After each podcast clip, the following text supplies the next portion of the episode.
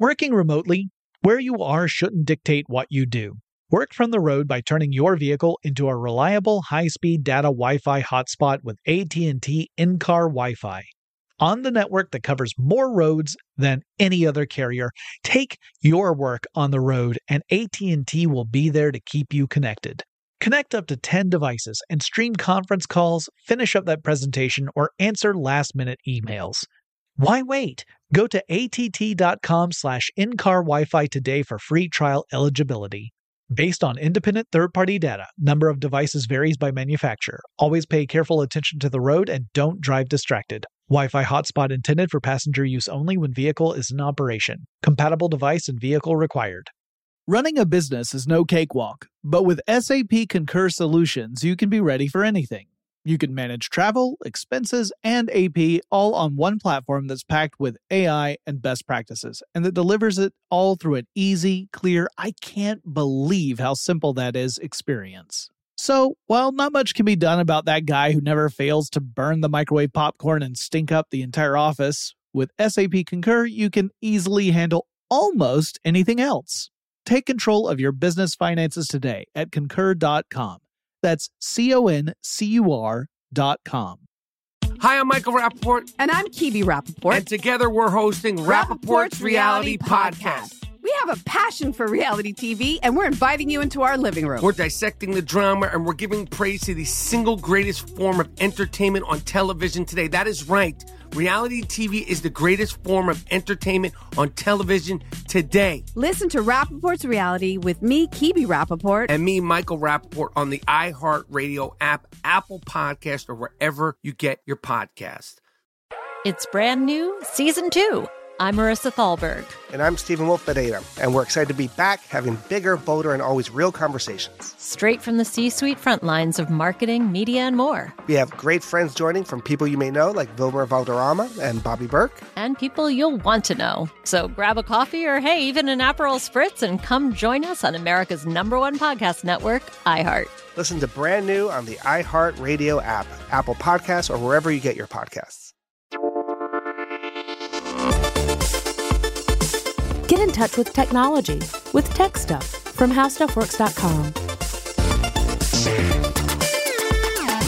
Hey there, and welcome to Tech Stuff. I'm your host, Jonathan Strickland. I'm an executive producer at How Stuff Works, and I love all things tech. And we are continuing our epic series about space and space travel. And I've covered the various spacecraft involved during the actual space race from the Vostok to the Soyuz, from the Mercury to the Apollo, but I didn't really go into much detail about the launch vehicles, or what we would more casually refer to as the rockets. So today we're going to talk about rockets and the science behind them, and some of the ones that have been used to put stuff what was once on Earth out in space somewhere. And don't worry, I'm not going to cover every single rocket that ever was put to such use. That would sound like I was reading off a very weird phone book because it would involve not just all these odd names that we as Americans, I, I, we as in, I'm saying myself here, the Americans created, but also all the different designations that have been made by various countries around the world. Lots of countries have made launch vehicles. So I'm just going to focus on some of the ones from the space race period because I think, uh, you know, it relates to the episodes I just did mainly, and also it, it, has a nice narrow focus.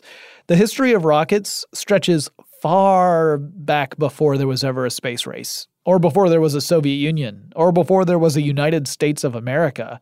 And of course, by that I mean before there were those nations. Obviously, the land masses were there and there were people living on them, but you know what I mean. The origins of the rocket are closely tied to that of fireworks, and I've covered fireworks in previous episodes. Scholars have nailed down the emergence of rockets in Chinese alchemy sometime during the Sung dynasty. That stretched from 960 Common Era to 1279 Common Era. The former curator of rockets for the Smithsonian National Air and Space Museum, a guy named Frank Winter, attempted to narrow that down a bit and his work suggested that during the 11th century, Chinese alchemists were trying to suss out a formula that would lead to eternal life. They were attempting to make practical use of the Chinese philosophy that all the universe is divided into passive and active forces. and uh, that mixing your yin and yang materials in a proper way would create various amazing results, such as presumably never dying. So they never landed on a mixture that would preserve life indefinitely, but some of the mixtures did up ha- having uh, other interesting properties like blowing up if you lit them. So they effectively invented an early form of gunpowder. By 1232, the Chinese were using rockets in warfare. They had a weapon that they called the Fei Huo Seng. Uh, and I know I'm mispronouncing that. I apologize. My Chinese is terrible, but it means flying fire lances. And if you listen to the fireworks episodes that we did on Tech Stuff years ago, you know there are various myths and legends about Chinese thinkers who tried to use rockets for flight and the various results of those experiments. So I'm not going to go into those here. Instead, we're just going to skip ahead a few centuries. In the 1590s in Germany, there was a fireworks maker named Johann Schmidlap who attempted to create fireworks that could reach much higher altitudes through a process called staging. Staging is where you divide up a rocket into two or more stages, and each stage contains its own propellant. So when the first stage burns out, it ignites a second stage, which in Schmidlap's case was a smaller rocket that was carried by a larger first stage rocket. So the first stage rocket ignites, launches.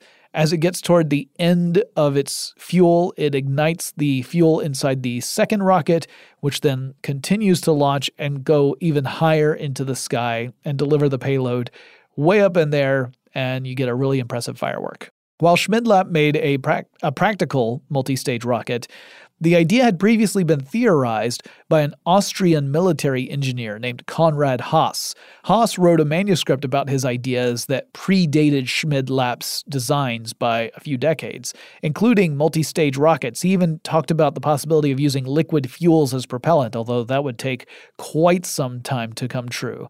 Now, whether Schmidlap knew of Haas's work or not, I don't know. Maybe he did. It's possible that this was a case of two people coming up with essentially the same idea around the same time. That has happened before. Or it could be that Schmidlap had heard of Haas's ideas and that Schmidlap was the one who was able to make practical use of them. Either way, whether he came up with the idea or not, Schmidlap was the one who actually made it work. In 1687, Sir Isaac Newton published his work Principia, which included his three laws of motion. So we see that the practical understanding of rocketry preceded a more nuanced scientific understanding of what was going on by several centuries, which is often the case where we notice something, we observe something interesting, and we even make use of that something for some time, but we don't have a full understanding of what's really going on until much later. That has happened on numerous occasions throughout human history. So, what are the three laws of motion and why are they important? Well, the first law is every object in a state of uniform motion tends to remain in that state of motion unless an external force is applied to it. We also call this the law of inertia. So, for example, if there is a rock sitting on a level section of ground, we would expect that rock to just sit there to remain in that position, to stay still, unless some external force, like someone's foot, were to come in and be applied to the rock. So someone kicks the rock, then we would expect it to move. But we wouldn't expect the rock to move on its own. It wouldn't just spontaneously start rolling around. That would be in violation of the first law of motion. The second law of motion is that the relationship between an object's mass, its acceleration, and the applied force is force equals mass times acceleration. Acceleration and force are vectors, meaning they don't just have a magnitude, they also have a direction. So you have to describe them as having a direction while you're working with them. You can't just give, you know, just a, a unit uh, and be accurate. And this law, uh, in this law, the direction of the force vector is the same as the direction of the acceleration vector. So you can't have an acceleration vector that's in opposite direction of the force vector. The equation lets us understand how velocities change when we apply different forces to the system. And a change in velocity is acceleration, right? Velocity itself is uh, is speed and direction. So acceleration is when you change something about that. You either change the speed, so you make it speed up or you make it slow down, or you change the direction, which, you know, because velocity is a vector, and either one of those would be considered a, a change in acceleration, or rather, it would be acceleration itself. And the third law of motion is for every action, there is an equal and opposite reaction. So you've probably heard this before, and I'm sure you have a decent understanding of it, but just in case, uh, here's a way of thinking about it. Imagine that you're standing on a platform that's suspended by ropes, right? Like it's a square platform, there are four ropes, one at each corner. And there's a second platform on a column that's in front of you, but in order to get there, you're going to have to take a pretty big step. Not, not a huge step, but a decent one. As you take that step, if there were another observer watching all this, they would notice that the platform you stand on would move the opposite direction of where you were stepping. This is that equal but opposite reaction. That's an exemplification of Newton's third law of motion. It's also ultimately what explains the phenomenon of a rocket flying into the air when it's blasting what appears to just be fire and smoke out of its business end. The rocket is actually throwing mass in one direction in the form of very high pressured gas. The rocket itself moves in the opposite direction because of this. If you were to sit in an office chair that has wheels on it, and then you had a medicine ball in your hands and you threw the medicine ball straight ahead of you, that you and the chair would roll backward because of this principle. Rockets work the same way. It's just that the rocket is throwing out mass in the form of that high pressure gas at an incredible rate. So remember that second law force is equal to mass times acceleration. That's also very important. The rocket has a lot of mass, particularly when it's full of fuel. You have the mass of the rocket structure and you have the mass of all the fuel inside of it. When a rocket's engine, which is a reaction engine, uh, it's important to note because when we hear the word engine, I don't know about you, but when I hear the word engine, I'm usually thinking about a mechanical device that forms some form of, of rotational power, right? A rotational force, like a reciprocating gasoline engine. That's kind of what I think about. But a rocket engine is a reaction engine. Uh, rocket engines fling mass in that form of hot gas uh, at a very high rate of acceleration, and the combination creates a lot of force, right? So, however much mass it is times that acceleration, that equals the force. Well, the equal and opposite reaction means if you're pushing that much mass downward at a very fast rate, then you're moving upward. Uh, and the speed at which you move is based upon how fast and how much stuff you're pushing down. Uh, that, that equation tells us all of this stuff. And we could actually figure out how much acceleration the rocket will experience if we know the mass and the acceleration of the hot gases coming out of its engine. The two sides of the equation have to balance out. It has to be equal and opposite, right? So rocket science is hard, but let's go back to that office chair and medicine ball example because that makes it way easier to understand. So, practical example. Let's say I'm sitting in an office chair and I have a mass of about 68 kilograms. The chair has a mass of about 22 kilograms. So collectively, the chair and I are 90 kilograms. The medicine ball I have has a mass of 4.5 kilograms. So at the very beginning of this, I have a total mass of 94.5 kilograms because I'm holding the medicine ball, right? And then I also have a velocity of zero. I'm not moving. So I'm staying still. I've got this medicine ball in my hands. And then I throw the medicine ball straight out in front of me at 15 meters per second. That's about 33 and a half miles per hour. And that's probably way faster than I could actually throw a medicine ball, but forget that for now. How fast am I going to travel back in my chair? How fast will the chair roll backward in opposite direction from my throw? Well, to understand that, we take the velocity of the medicine ball times its mass. So we take that 15 meters per second times 4.5 kilograms, which gives us 67.5 newtons, technically. That represents the force of the medicine ball flying away from me.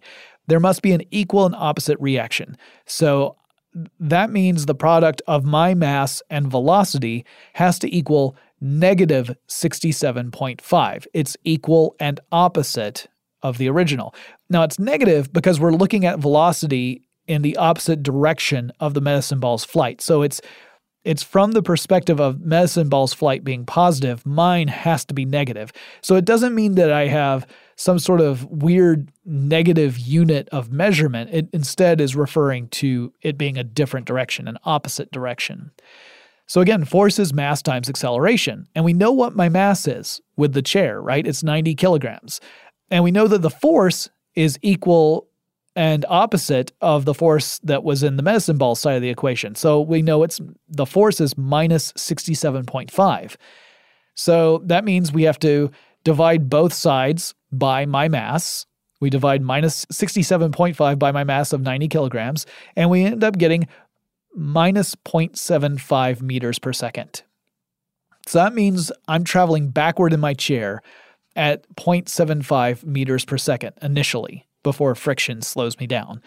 Rocket science is exactly like that, only, of course, way more difficult. We'll get into why it gets way more difficult in just a second. But first, y'all, I need to take a quick break. I'm going to thank my sponsor. Working remotely, where you are shouldn't dictate what you do. Work from the road by turning your vehicle into a reliable high-speed data Wi-Fi hotspot with AT&T in-car Wi-Fi. On the network that covers more roads than any other carrier, take your work on the road and AT&T will be there to keep you connected. Connect up to 10 devices and stream conference calls, finish up that presentation, or answer last-minute emails. Why wait? Go to att.com slash in-car Wi-Fi today for free trial eligibility. Based on independent third party data, number of devices varies by manufacturer. Always pay careful attention to the road and don't drive distracted. Wi Fi hotspot intended for passenger use only when vehicle is in operation. Compatible device and vehicle required. Running a business is no cakewalk. There is a ton to keep track of employees to keep happy, spending to control, travel to plan, and on top of it all, nobody knows exactly what the future holds. Your finance team always has to be ready to change. But with SAP Concur Solutions, you can be ready for anything. You can manage travel, expenses, and AP all on one platform that's packed with AI and best practices, and that delivers it all through an easy, clear, I can't believe how simple that is experience. And you can finally say goodbye to the costly mistakes and risks that come from manual work and spreadsheets. So, while not much can be done about that guy who never fails to burn the microwave popcorn and stink up the entire office, with SAP Concur, you can easily handle almost anything else. Take control of your business finances today at concur.com. That's C O N C U R.com. I'm Tamika D. Mallory. And it's your boy, Mysonne, the General. And we are your hosts of TMI. New year, new name, new energy, but same old. oh, yeah. And catch us every Wednesday on the Black Effect Network, breaking down social and civil rights issues, pop culture, and politics in hopes of pushing our culture forward to make the world a better place for generations to come. But that's not all. We will also have special guests to add their thoughts on the topics, as well as break down different political issues with local activists in their community. If you like to be informed and to expand your thoughts, listen to TMI on the Black Effect Podcast Network, iHeartRadio app, Apple Podcasts, or wherever you get your podcasts. That's right. But We Loved is a podcast about queer history. I'm Jordan Gonsalves, your host. Growing up, I thought being gay was the worst thing I could ever be. The gay history I learned was tragic. Jerry had died of AIDS, and it's like, what is happening? It was survival. That's why it's called survival sex. But as I interviewed queer elders, I realized there was another history that I had never been taught a history of courage and perseverance. I wanted to take control of my story and not be ashamed of it. And it was a history full of love. The joy we found in saying husband again and again and again was incredible. And while learning this new queer history from my elders, I realized they had so much wisdom to pass down. The key is to understanding yourself, learning to love and embrace yourself, From Heart Podcasts, I'm Jordan Gonsalves, and this is But We Loved. Listen to But We Loved on the iHeartRadio app, Apple Podcasts, or wherever you get your podcasts.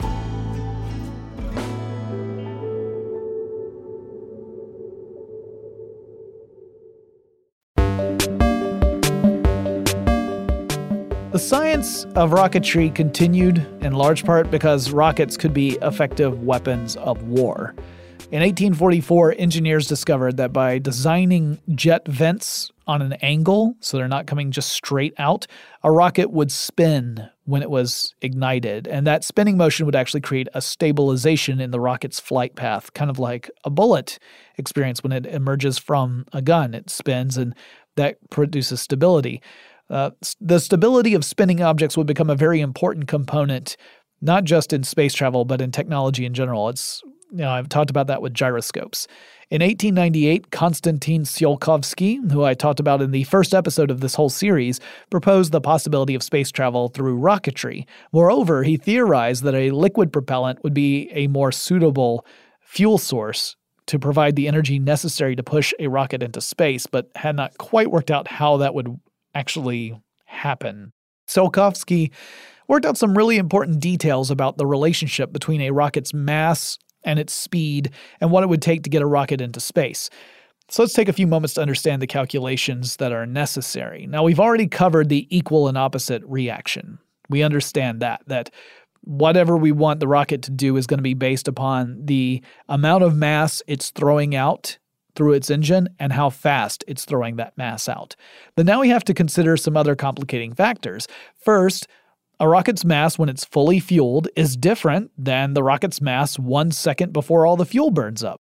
That mass is decreasing. Uh, now, the mass is not being destroyed, it's just being thrown out of the engine because you cannot create or destroy matter. You can convert it from one form to another, but you can't destroy it.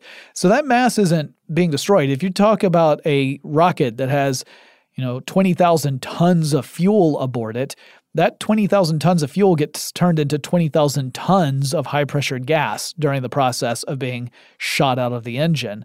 So, burning fuel means you're ejecting mass through the rocket engine, so the rocket's mass decreases throughout the engine burn, and that affects the equations. And if you want that rocket to actually carry something into space, the payload's mass has to be taken into account along with the rocket and the fuel. Sometimes that can seem like it's negligible, but it's still really important. So, getting a payload into space is a matter of determining how much force you will need to escape Earth's gravity, how large your rocket will need to be to do that, how much fuel you're going to need to move that rocket, which in turn might mean that you have to make changes to how big the rocket is. And as this continues, you can easily see it get away from you, right? You could say, well, to move something of this mass, I'm going to need X amount of fuel. But if I have X amount of fuel, that's too much fuel for this rocket. So the rocket's to have to be bigger. But if the rocket's bigger, then the mass is greater, which means I'm actually to need more fuel than what I thought before. And that can quickly run away from you. So that's another complication. Any change to the design of the rocket or the payload is to affect the amount of fuel you're to need to use. And of course, when you add more fuel, you add more mass. So it gets really slippery slope. When you burn the fuel, you create this high pressure gas, and re- releasing that gas in a specific direction provides the thrust to push a rocket.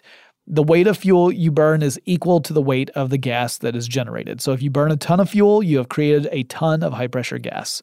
The burning process is what actually accelerates the mass with the release through the nozzle that provides thrust. And the nozzle uh, also can increase the the acceleration, or it, accelerates rather. I shouldn't say increases the acceleration. It accelerates the mass further, and uh, by this incredible acceleration, multiplied by the mass of the uh, high pressure gas that you're shooting out of this rocket engine, that's what creates the force that allows a rocket to lift off the ground. And we measure thrust in either newtons, as I mentioned earlier, or in the good old US of A because we obviously refuse to do things the way the rest of the world does it. We refer to it as pounds of thrust. One pound of thrust is equal to 4.45 newtons of thrust. And one pound of thrust is what would take to keep a one pound object stationary against the force of gravity on Earth. One newton is the amount of force necessary to make one mass of one kilogram accelerate at a rate of one meter per second squared.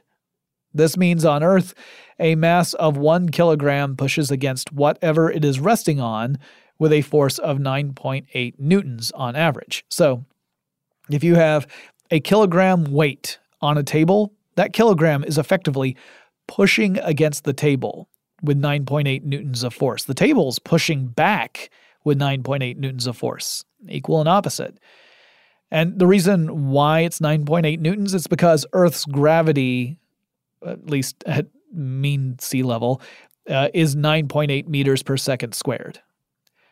To get space, to get up to space, you have to travel fast enough to break free of the gravitational force of the Earth. We actually figured out exactly what speed we need to do that. So that speed would be 11 kilometers per second or 7 miles per second. You got to get at, at that speed in order to break through and escape Earth's gravity. On March 16th, 1926, Robert Goddard, whom I also mentioned in that earlier episode, created a rocket that used liquid oxygen and gasoline as propellant. Uh, liquid oxygen was used as the oxidizer. He also got to work developing multi stage rockets. And liquid fuel rockets, this was a big deal. It was the first liquid fuel rockets. Uh, they're very important, but up until Goddard, no one had figured out how to do them. They had been using solid fuel rockets, like the gunpowder rockets that the Chinese had created way back in the Sung Dynasty. Uh, solid fuel rockets burn quickly, and if they're designed properly, they do not explode. It's easier said than done. It uh, requires finding the right mixture of components so that you can have a rapid but controlled burn. An uncontrolled burn turns into an explosion. So typically, solid fuel rockets have a hole kind of down the center. Think of think of a solid fuel rocket. Uh, think of it as taking the case of the rocket off, and you have a a solid cylinder of fuel. Down the center of that cylinder is a tube or a hole and you ignite the fuel in the center of this tube and it burns from the center out toward the edge where it's making contact with the casing of the rocket and then the fuel is spent. The thing about it is once you ignite a solid fuel rocket, it burns until all the fuel's gone. There's no stopping the engine once you start. Liquid rockets, however, offer up more control. You can actually turn on or turn off the burn process, so you can control the rocket engine that way, but they also come with other challenges. So, to burn stuff, you need three things. We all remember the triangle, right? You need heat, you need fuel, and you need an oxidizer. And here on Earth, we tend to just rely on oxygen, right? That's our oxidizer. Uh, we also don't have to do anything special with it if we're on the surface of the planet. But in liquid rocket design, you need to have an oxidizer incorporated into the design of the propulsion system in order to create an environment in which fuel can actually burn. You cannot burn fuel without an oxidizer. Liquid oxygen is a frequent oxidizer, or at least in the early rockets, it was frequently used. And that's what Goddard did. The oxidizer and fuel end up being pumped into a combustion chamber and it's mixed there. So you get a, a fine mix of oxidizer and fuel, which can then be ignited. That ends up burning off and creating this high pressure gas that uh, then can be directed through a nozzle to create the thrust. The combustion chamber and the nozzle can get really, really hot, like hot enough to break down if the heat goes unchecked. So typically, a liquid fueled rocket design will include either the oxidizer or the fuel uh, as a super cold cryogenic liquid. Like liquid oxygen, obviously, has to be a cryogenic liquid, or liquid hydrogen has to be a cryogenic liquid. You have to get them at very, very cold temperatures in order to keep that stuff in liquid form.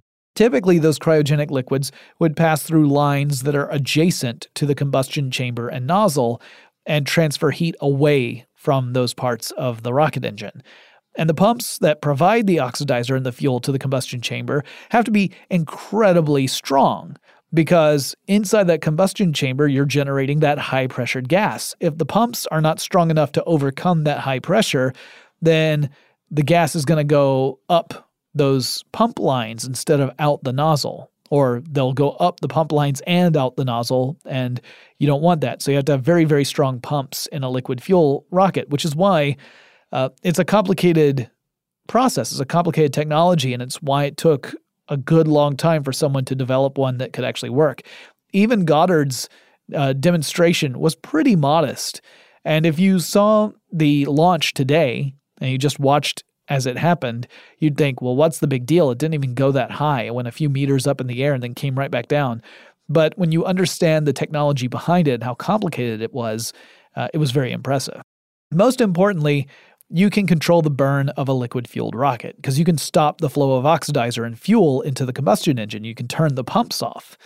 And once there's nothing to burn, the engine's off. It's not going to create any more thrust.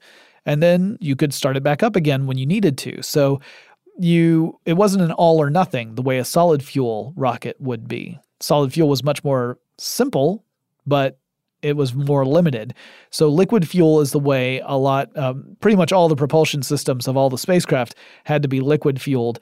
Uh, they there were several spacecraft that would also depend on solid fuel for some stage or another. Maybe it was like a, a retro rocket or a braking rocket or something like that, or or sometimes solid fuel booster rockets to get up into space.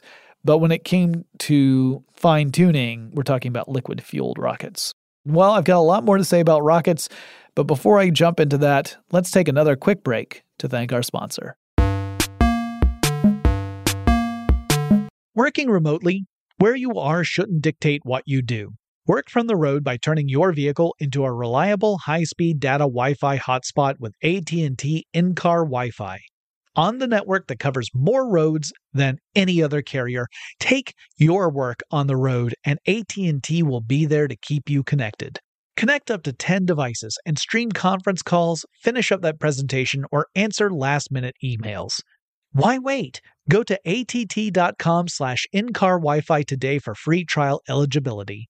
Based on independent third party data, number of devices varies by manufacturer. Always pay careful attention to the road and don't drive distracted. Wi Fi hotspot intended for passenger use only when vehicle is in operation. Compatible device and vehicle required. Running a business is no cakewalk. There is a ton to keep track of employees to keep happy, spending to control, travel to plan, and on top of it all, nobody knows exactly what the future holds.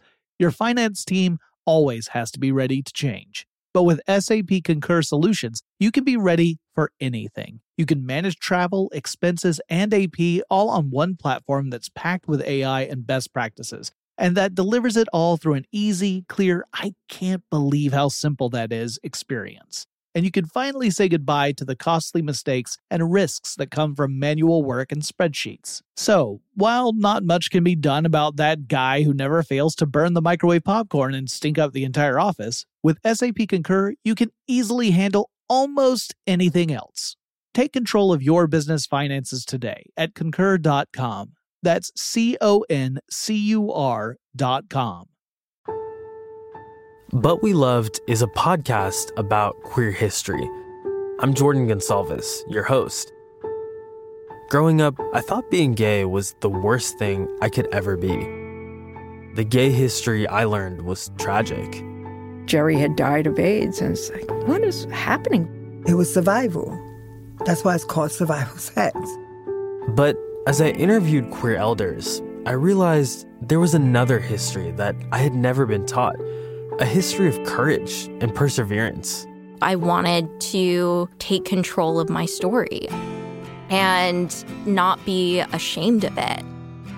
And it was a history full of love.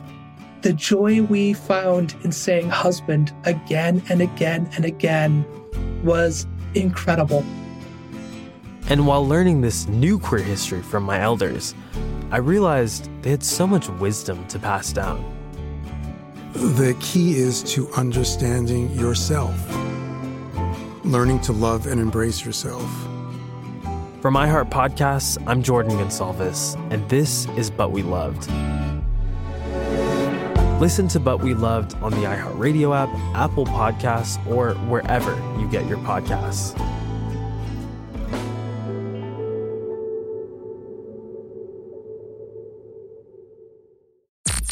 Tamika D. Mallory. And it's your boy, Mysonne, the general. And we are your hosts of TMI. New year, new name, new energy, but same old.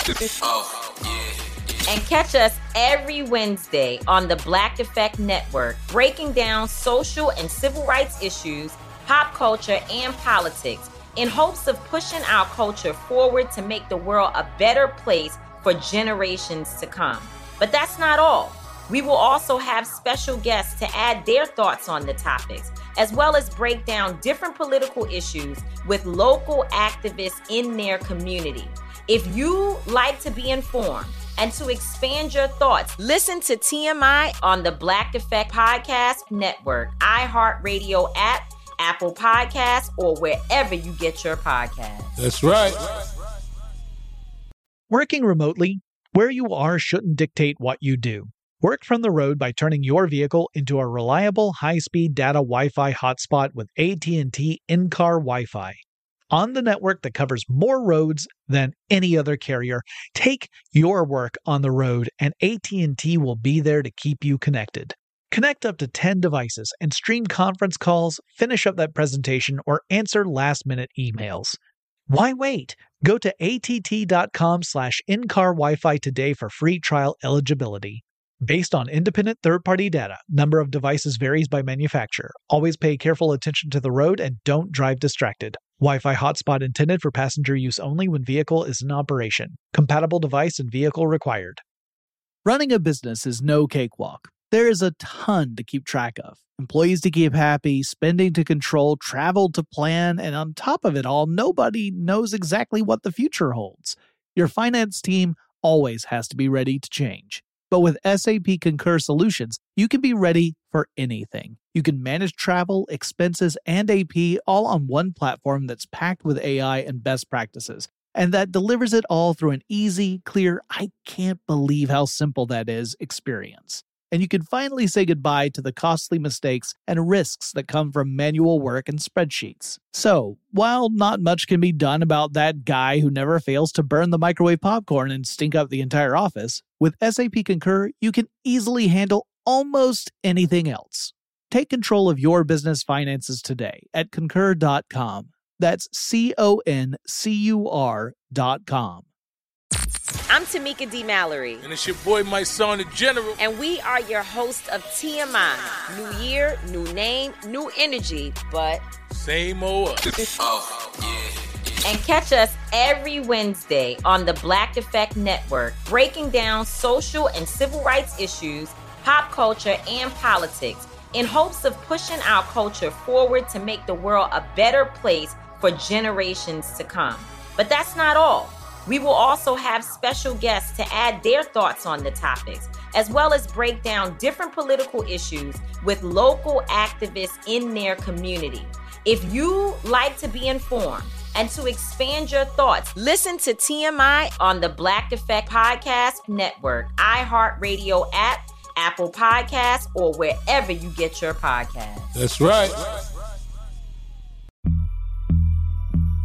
As important as choosing the right destination when traveling is choosing the right travel partner.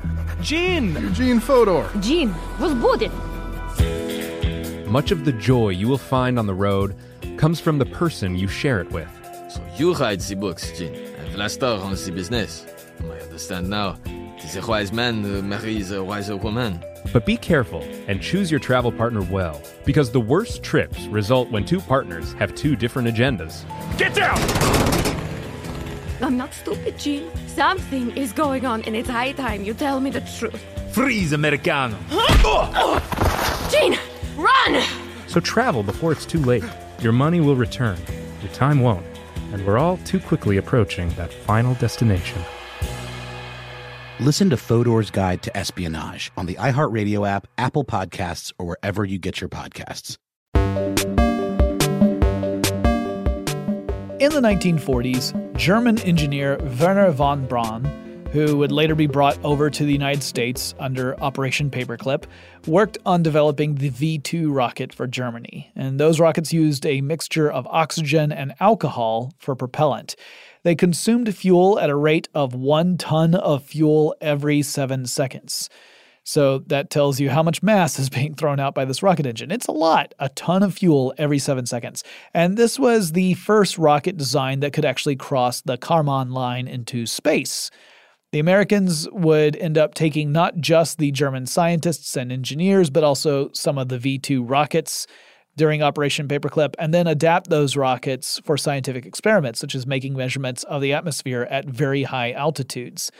The 1950s saw the development of ICBMs, also known as intercontinental ballistic missiles. Scary, scary technology. This is where we get into the nuclear arms race and that whole assured, uh, mutually assured mass destruction, where your you, you, your whole philosophy is we need to build up our weapons enough so that no one will dare pick on us, and our enemies have their weapons built up in the same way. So that way, we'll always be at peace because if we were to launch an attack, everybody would die. And so the only way to win is not to play. Uh, anyway, without ICBMs, we also would not have had the launch vehicles that we used during the space race. So some scientific good came out of this, uh, and uh, a lot of scary military stuff came out of it too. But this is where we started getting into putting stuff into space with satellites like Sputnik or spacecraft like the Mercury capsule. So now I can talk a little bit more about specific rockets. Now, generally speaking, a space rocket tends to have four major components, each of which might have thousands of individual parts to them. You've got the actual casing or structure of the rocket. This is the physical form of the rocket. It's the bit that holds all the other bits in place. And then you've got the propulsion system. That would be the fuel, the rocket engine, all the components necessary for providing thrust. There's a guidance system because you want the rocket to go where you want it to go. So you have to have some way of guiding it, of steering it. And there are multiple ways that that has happened throughout the years. So you got to have a guidance system. And then you have the payload. That's whatever the rocket is carrying. Like uh, in these cases, we're talking about satellites or spacecraft. Obviously, in military applications, you, you might be talking about a, a satellite, but you're probably talking about some sort of warhead. And most rockets contain at least two stages, with each stage having its own guidance system and propulsion system. The final stage is usually what ends up carrying the payload. The earliest designs for ICBMs, which were intended as weapons of mass destruction that would carry a nuclear weapon, uh, were sort of the brainchild again of Wernher von Braun. He was working on a design in Germany during World War II. It was designated the A9 10. The US and the Soviet Union both rushed to develop ICBMs in the wake of World War II. That was at the beginning of the Cold War between the two countries. The Soviets got there first. They built the first ICBM. It was a two stage missile and it was called the R 7. It was 112 feet or 34 meters long and measured 9.9 feet or 3.02 meters in diameter. It used liquid oxygen as the oxidizer in those early, early ones, and kerosene was the fuel in the early ones. It weighed 280 metric tons. The first stage of the rocket consisted of four strap on rocket boosters around a central rocket engine. Uh, the central engine would continue providing thrust through both stages of the rocket. The R 7 demonstrated that the Soviet Union could launch a missile at targets on the other side of the world, and the Soviets used modified versions of the R 7 for Sputnik, uh, for the Vostok spacecraft, for Voskhod, and for the early Soyuz launches. About half of the launches used uh, using the early R7 launch vehicles suffered failures. It was notoriously unreliable early, early on in its design. And that prompted the Soviet engineers to revisit that design and make changes to improve reliability. But the R7 would continue to the point where today the Soviets are using launch vehicles that are based off that same design. Even the Soyuz rockets that we use are relying upon those types of uh, uh, launch vehicles. They're still part of that R7 family. Uh, so some of the variants also include the option of a third stage of the rocket. That was one of the things that was planned when the Soviets were thinking about going to the moon. Over in the United States, the Atlas rocket would become the first American ICBM. The first successful demonstration of an Atlas rocket took place a little more than a year after the Russians had launched Sputnik into orbit. And the Atlas, like the R7, had a notorious reputation for malfunctions and launch failures, though General Dynamics and Convair, the companies that were building the missile, worked very hard to solve those design problems. Uh, but it was a particularly complicated rocket design, liquid fueled rocket, and it was really complex. And that created multiple points for potential failure. So all that stuff had to be worked out. The Atlas LV 3B, or Atlas D, became the launch vehicle for the last four manned Mercury project missions. The failure rate created real concern, but the Atlas was literally the only vehicle that the United States had access to that would be capable of putting a payload into orbit. Atlas had what was referred to as a stage and a half design, uh, with a first stage that was bolstered by a booster, a booster rocket. Now, the first three manned Mercury missions, what did they use? I mean, if the last four used the uh, Atlas D, um, what did the uh, actually, I guess the first two Mercury missions, there were only six manned Mercury missions. What did they rely on? Well, they relied on a rocket called the Redstone. That was uh, the first American space booster, but the Redstone did not have enough fuel capacity or thrust capability to put a payload into orbit. It could only do suborbital flights.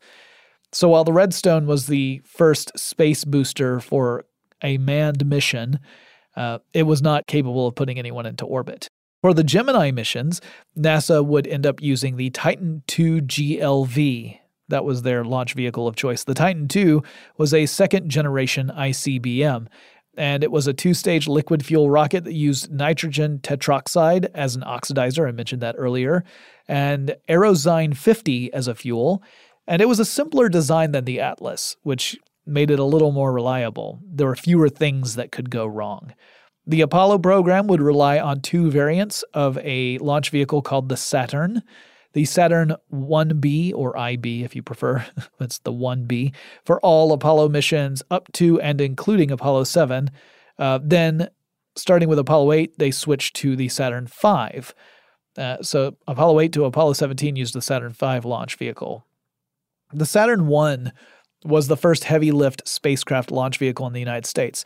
And while NASA was originally going to use it for the early Apollo missions, the organization ultimately decided that the cuts they would need to make in payload weight in order to make this work weren't worth the effort. So instead, they decided that they would use the upgraded Saturn 1B instead. Uh, it was a two stage rocket with the second stage called the S4B, which I talked about in previous episodes. A modified version of the S4B would become the third stage for the Saturn V. The Saturn V was capable of sending a fueled CSM, Command Service Module, and LM, or Lunar Module, to the moon. The S4B would provide the thrust needed to go from an Earth orbit into a translunar injection. So the Saturn V was uh, the only vehicle that the U.S. had that would have that capability of actually getting someone to the moon. The Soviet counterpart to the Saturn V was not an R 7 variant. It was a launch vehicle called the N 1. It was a super heavy lift launch vehicle and had three stages. The Soviets wanted the N 1 to deliver cosmonauts to the moon during the space race. So, this was going to be the launch vehicle that would put cosmonauts to the moon, hopefully beating the Americans in the process. The development of the N1 started several years after the Saturn V development process had already begun. So the Americans were already ahead on rocket design. So the Soviets are behind.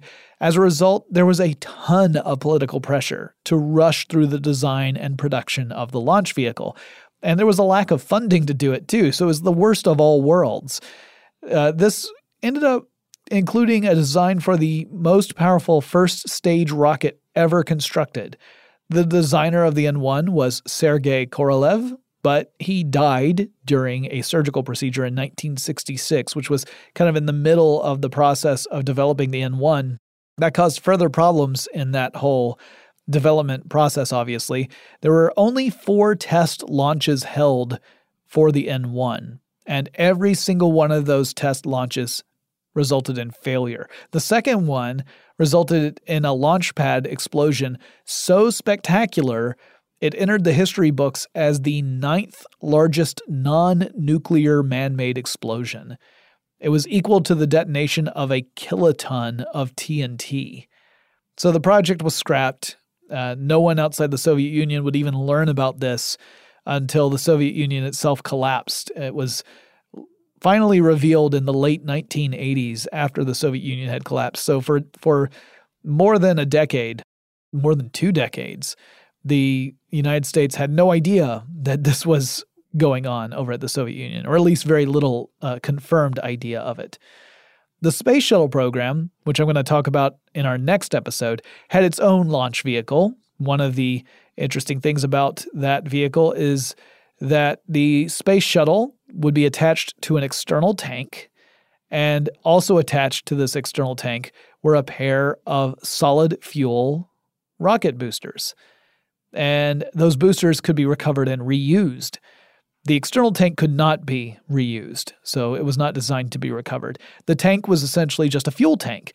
So the shuttle itself had three main engines, and the external tank would provide fuel to those three main engines. Those engines would ignite at liftoff, and the two solid fuel rocket boosters would ignite at liftoff.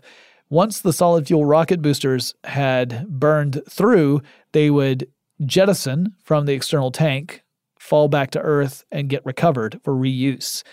And then the space shuttle would eventually jettison the external tank as it was heading up toward orbit. The external tank would not be reused. But I'll talk more about the space shuttle in our next episode, and I'll also use that time to talk a little bit about the private launch vehicles that were created by SpaceX. I was going to do it in this episode, but these shows are running kind of long because I get gabby about. All right, let's be honest. I get gabby about everything, but I, I get particularly gabby about space stuff, and I know that's the case. So we're going to save that SpaceX discussion for the end of the next episode.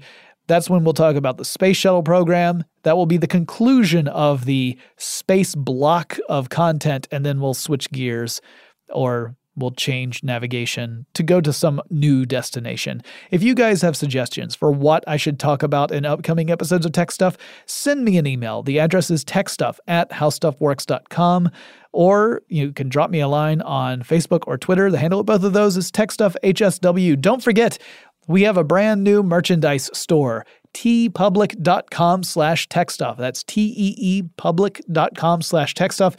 You can go check it out. We have a whole bunch of different designs up there for various products.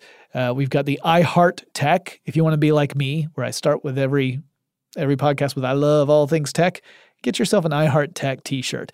Everything you purchase a little portion of that ends up going to the show, so you end up supporting the show, but you also get something cool in return. So I'm not asking for any donations or anything. I'm saying if you've ever wanted a Tech Stuff t shirt, go check it out. And just know that if you buy one, not only do you get a really cool t shirt or sticker or phone case or whatever, you also end up throwing a couple of bucks the way of tech stuff, helping us keep our show going. I really appreciate it.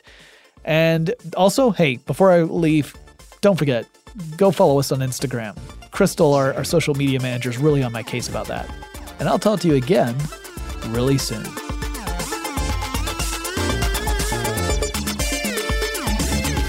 For more on this and thousands of other topics, visit howstuffworks.com.